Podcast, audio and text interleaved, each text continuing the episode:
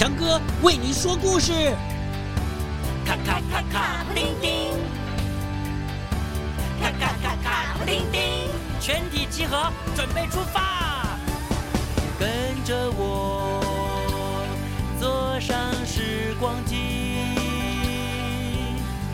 飘上微笑的白云，飞进幻想的童话里。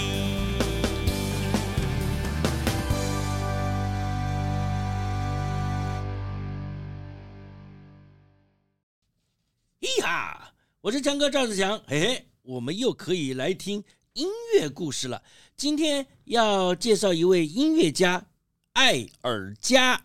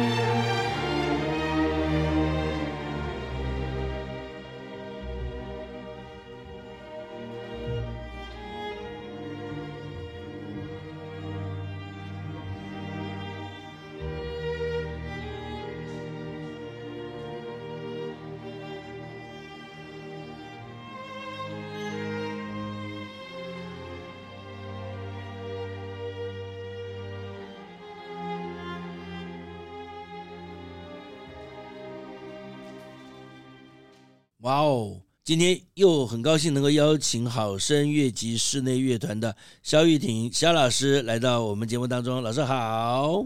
各位大朋友，各位小朋友，大家好。萧老师很温柔的声音哦，因为他有个小朋友很小。小朋友多小？1岁多。对，1岁的小朋友也是可以听音乐，对不对？哦，当然，他现在一到听到音乐就会开始动词。什么1313亮晶晶这种也有，他手就会开始这样子，哎，张开缩起来这样子。哦，那是因为你有做了那个很多那个音乐啊，给他听，对不对？对。哇，你有没有特别安排或计划说啊，他出生的时候做个什么音乐，他1岁的时候做个什么音乐？你有这种计划吗？之后，因为我有一个弦乐团哦，然后弦乐团也是小朋友，嗯，但是每一个小朋友的毅力跟精神，他们其实本身在学校都有自己的课业。然后每个礼拜六早上都要到内湖同一个地方去练习，他们也是跟我的孩子一样，哦，所以我就有想说，哎，之后就带着他们年度计划会为他们写一首曲子，也是给我的小孩子。大概都几岁？大概就是国小到高中。哎呦，国小的哦？对。哇，很有趣啊！就是小的时候，你虽然是读一般的国小、一般的国中或者一般的高中，我们还是可以去接触我们喜欢的音乐。从小就可以培养对音乐的喜好啊，敏感练习。今天我们要介绍的爱德华·艾尔加这个音乐家就是这个样子。他其实不是像是其他的4岁5岁开始就一直做，自己就开始写管弦乐、交响乐团，然后这一辈子都做音乐。他其实是有点像是刚才讲的，他小的时候就很喜欢。他爸爸是音乐家。那爸爸其实是一个，就是经营一个音乐的商店，哦，然后卖乐器吗？对，卖乐器，然后耳濡目染嘛，每天就是修乐器啊，然后调音啊什么的，啊。然后他大概到几岁的时候才真正开始去成为一个做比较多音乐的音乐家呢？其实艾尔加他其实没有受过正规的音乐训练。但是他可能他爸爸就是开乐器行的，可能也认识一些音乐家，也跟着去听，然后自己自学。哦，但是他到13到15岁的时候，他就用小提琴啊、管风琴新手的，然后当做演奏家，然后去当做一些指挥啊，然后音乐老师谋生这样子。哦，对，因为他就好像现在有些同学打工他可能不是数学系的，他也去教数学。对对，有点像那种感觉。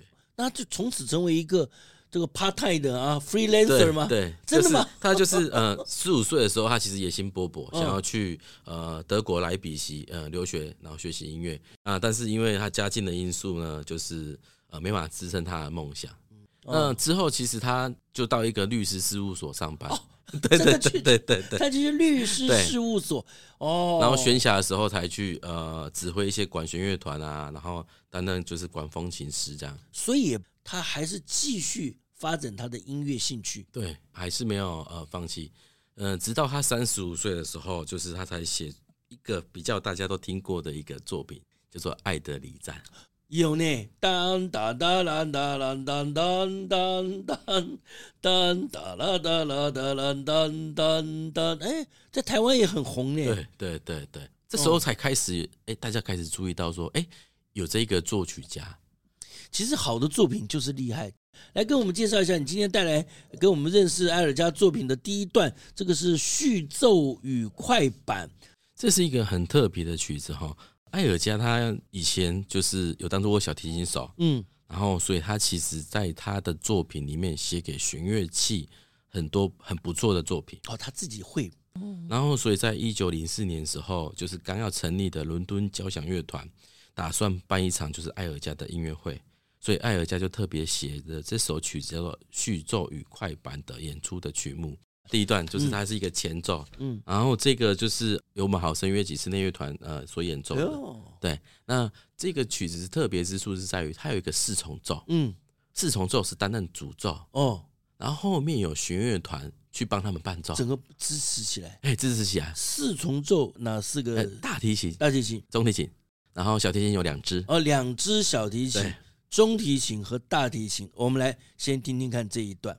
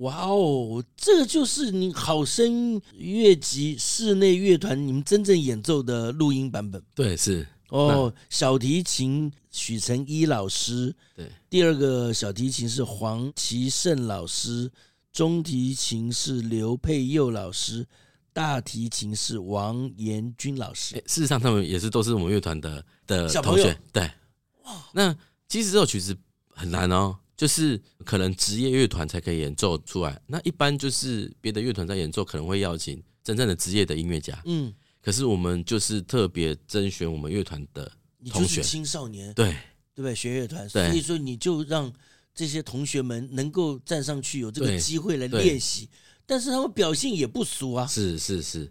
然后刚才所听到是不是有一个很优美的旋律？前面是一个比较激昂的。磅礴的3连音，然后呢，你大家刚才不是有说到说有弦乐四重奏跟弦乐团，他就很像在说话，一应一答，就是可能他们四重奏拉一拉之后，然后弦乐团又回答他，然后他又再问你，很像在问你一个问题，然后弦乐团又回答他们，然后后来在这个一应答之后呢，突然就会一个很美的旋律冒出来，然后是由中提琴所拉奏的。哦，我们来听听看啊这一段音乐。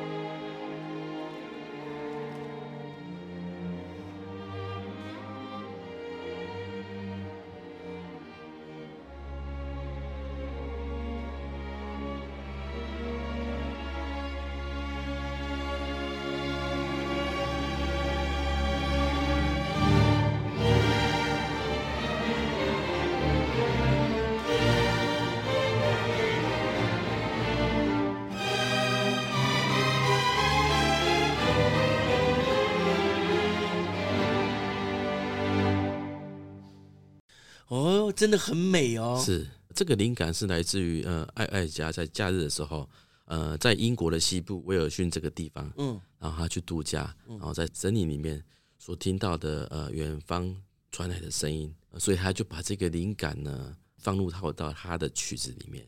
大家可以想象一下英国人，大家想象中的英国人是怎样？是不是很比较优雅？是不是不像我们的生活很赶很紧？所以你会发现他们的旋律，他们英国的旋律有一个特性，就是哇都可以拉得非常长，他用很长的铺陈去表达他们的感情，所以有一点空灵感。哇，这很特别哦。对，您刚刚讲说艾尔加这个创作的灵感是来自于森林里面走路的感觉。是。其实很多作曲家都会灵感来自于，比如说大海哦，大自然。对，我的作品也蛮多作品是跟大自然有关系的。是，对，哇哦。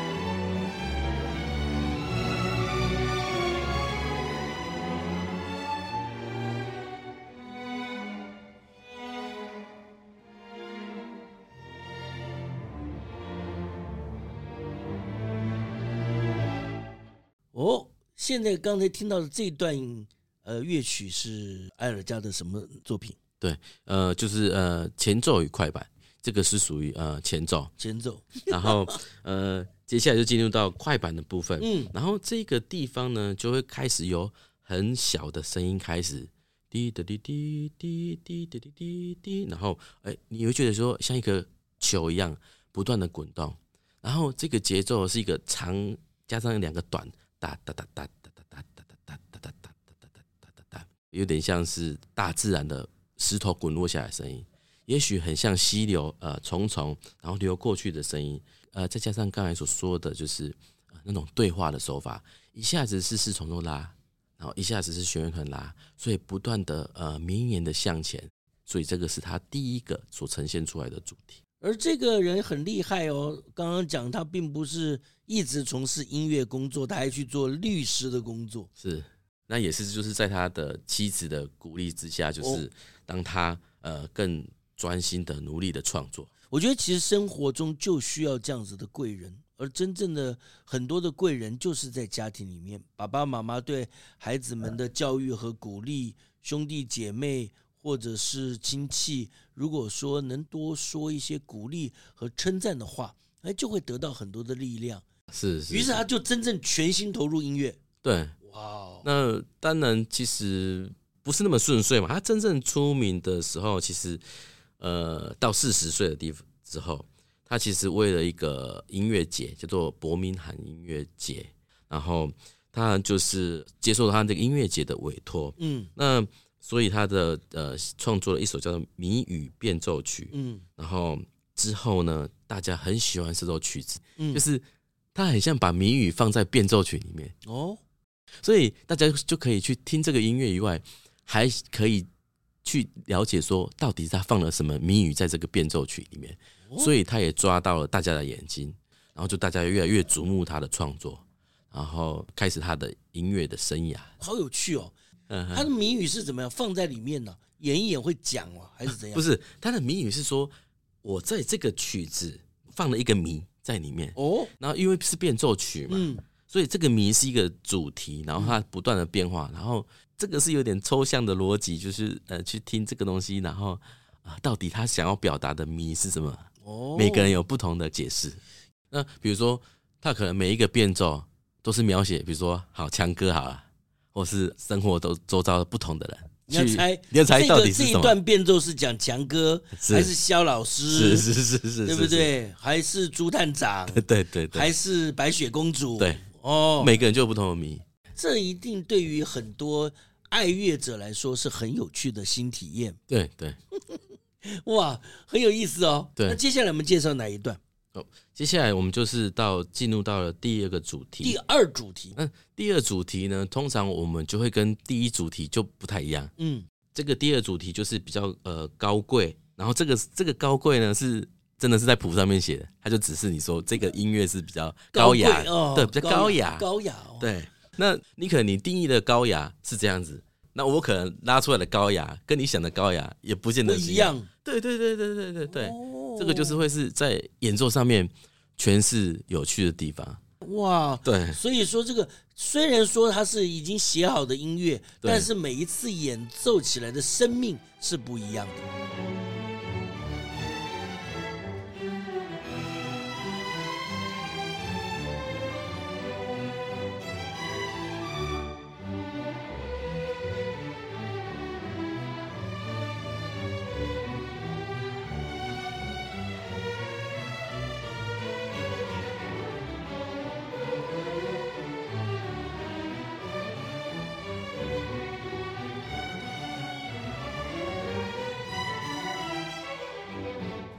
哇，这个变奏曲好像这个艾尔加很会做这一类的哈，对，他很喜欢变来变去哈。是，刚才所听到的这个哇，就变得比较气势蓬勃，然后很像高贵的皇家的气度。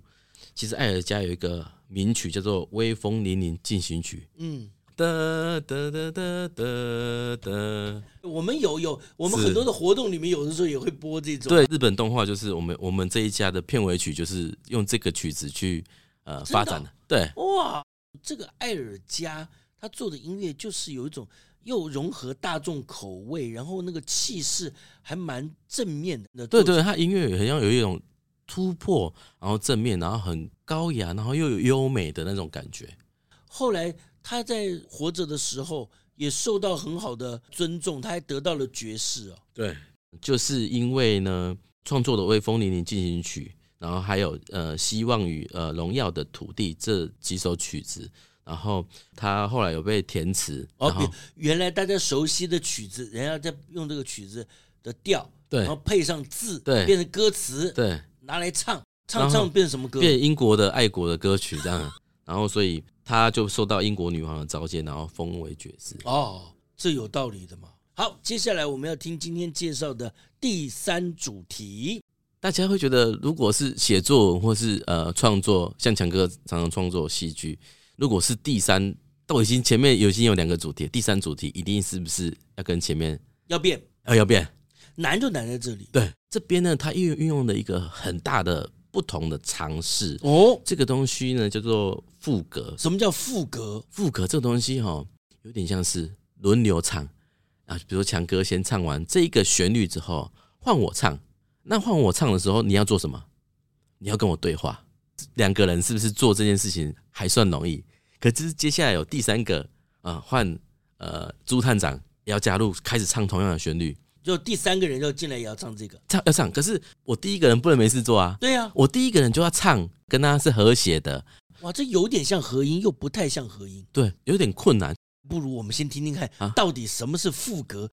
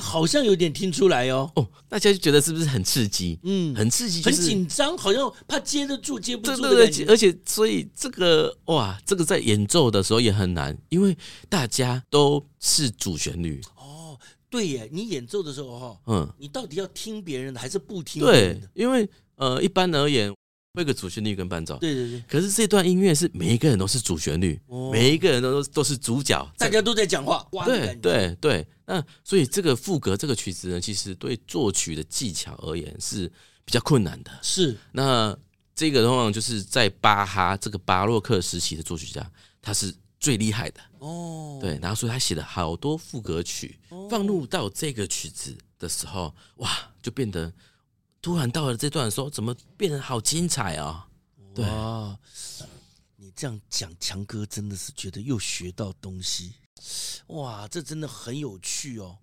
哦，看这样听这样的音乐，好像都可以看到那些乐器在各自表现的那种动态。对，所以音乐里面有画面，就是这个意思了。对对对对，哇，很好玩，很好玩。对，那他晚年呢，他其实他还是做了很多就是指挥的工作。哦，去做指挥。对，比较好玩的就是那时候留声机已经发明了。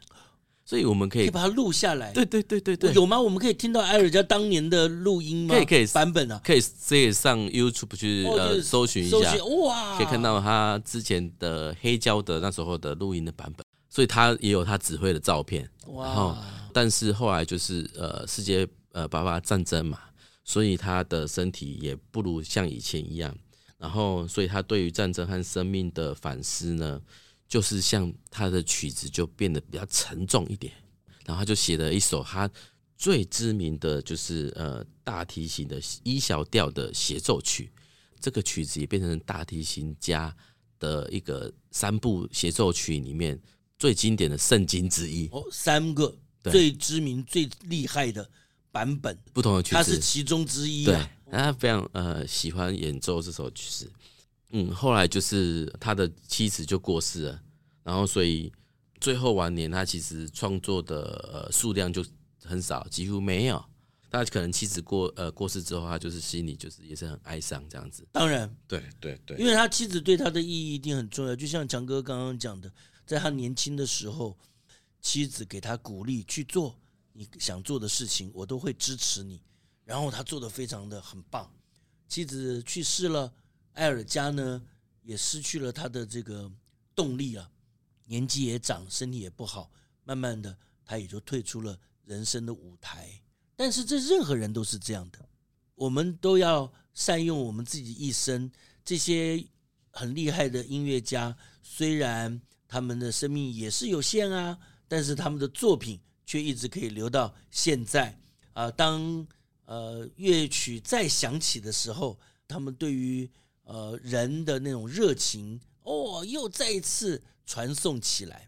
最后我们再来听听艾尔加在这个作品序奏与快板中的尾奏。对，那我们怎么欣赏这个音乐呢？大家还记得前奏的那个刚才所说的中提琴很优美的旋律吗？记得记得。那一开始这个旋律只是中提琴独奏出来，然后相当的优美。那再次反复的时候呢，就是原本是比较含蓄的感觉。那接下来呢，就是他所有的乐器，中提琴也拉这个旋律，哦，小提琴也拉这个旋律，全部都回到这个乐曲。对，大提琴也拉这个旋律，哇，就好像很多人在齐唱这个旋律的时候，那个感觉是不是特别的强烈跟浓烈？嗯，同样是拉同样的旋律，可是作曲家利用不同的手法把它创作，把它编织出来不同的声音，哇，那你听起来就觉得哇，好丰富。到这一段的时候，回到这个熟悉的旋律，你会觉得哇，好感动。哇，原本听到的这个样子的这个旋律变成另外一个样子，完全是不一样的，多棒！这就是要这种作曲编曲的萧老师才能够讲出这个中间的神奇之处，对不对？我们一起来欣赏这个乐曲，也谢谢萧老师今天再来跟我们说音乐故事，谢谢大家，也谢谢各位一起来听这些美丽的音乐故事。